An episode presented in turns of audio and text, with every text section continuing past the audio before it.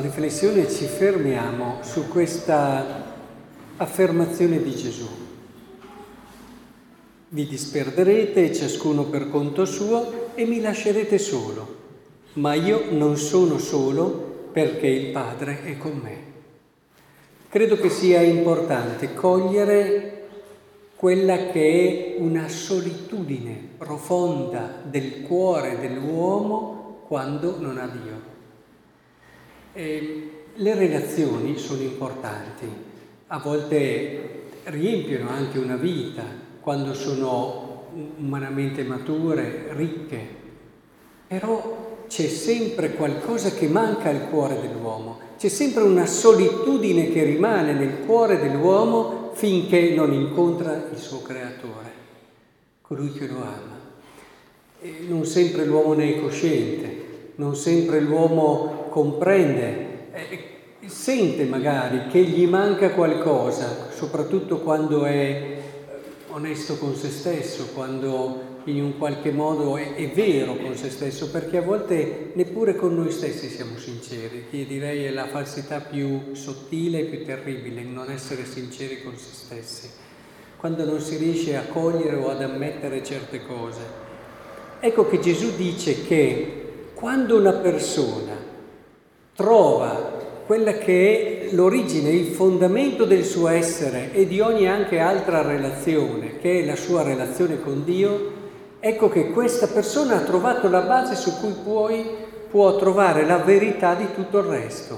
Perché se è vero che grazie alle relazioni che abbiamo con le persone possiamo scoprire sempre meglio la relazione con Dio, cioè se uno ad esempio ha una bella esperienza di paternità, ha un padre che lo ha amato, che gli ha fatto capire tutto quello che di bello eh, un padre può donare a un figlio o di maternità per altri versi, allora comprenderà meglio quando si dice che Dio è padre, che Dio è madre, evidentemente. A volte avevo un ragazzo che dopo aver vissuto un'esperienza traumatica in famiglia eh, mi aveva detto, Sadon, lei parla sempre di Dio Padre, avevo fatto una riflessione su Dio Padre, sulla paternità e tutto, però le confesso che io faccio fatica, faccio molta fatica a capirlo. Perché nella mia esperienza io non l'ho, non l'ho toccato con mano questo. E quindi per me c'è una fatica doppia, la fatica del, del dover comprendere qualcosa che non ho in un qualche modo già vissuto che non è escluso di poterci arrivare, assolutamente, anzi, per certi versi ci si arriva con la maggior fatica anche in modo più profondo se guidati bene. Però capite che senza un'esperienza vera, anche umanamente, l'esperienza degli sposi, ad esempio, è un'esperienza meravigliosa per comprendere come Dio ha amato il suo popolo, come Dio ama quindi anche tutti noi. Noi guardando gli sposi ci rendiamo conto di come Gesù ha amato la Chiesa. Ma se tutto questo è vero, e adesso ho fatto solo alcuni esempi, ma ve ne potrei fare tantissimi, il rapporto tra genitore e figlio, come ho fatto alla rovescio, anche tra il padre che grazie al figlio scopre tante cose. È vero anche che noi capiremo bene cosa vuol dire essere padri, capiremo bene cosa vuol dire essere mariti, essere mogli, essere amici, nella misura in cui troveremo colui che è fondamento di ogni relazione, che è Dio.